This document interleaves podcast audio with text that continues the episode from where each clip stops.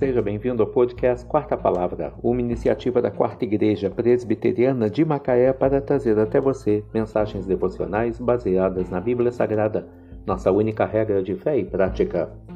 Nesta quinta-feira, 14 de setembro de 2023, veiculamos da quinta temporada o episódio 256, quando abordamos o tema Não basta informação, é preciso transformação.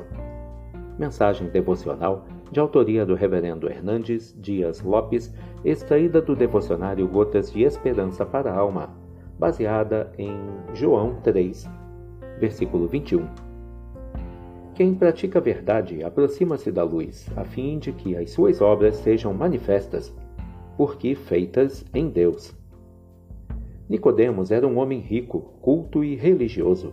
Ele era fariseu e membro do Sinédrio tinha conhecimento, poder e influência.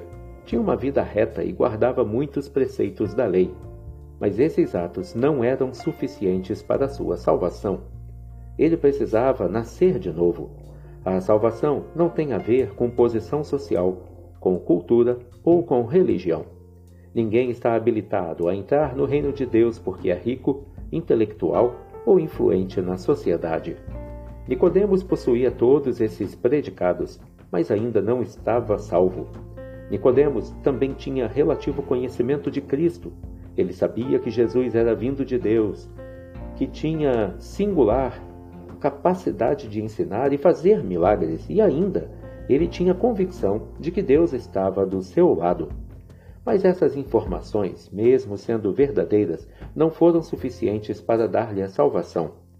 Não se lança o novo nascimento através de práticas religiosas. Ninguém entra no céu por pertencer a uma família cristã ou por frequentar uma igreja evangélica. O novo nascimento é uma obra sobrenatural operada pelo Espírito Santo em nós, dando-nos um novo coração, uma nova mente, uma nova vida. É nascer de cima, do alto, do Espírito. Quem pratica a verdade aproxima-se da luz, a fim de que as suas obras sejam manifestas, porque feitas em Deus. João 3, versículo 21. Não basta informação, é preciso transformação. Que Deus te abençoe.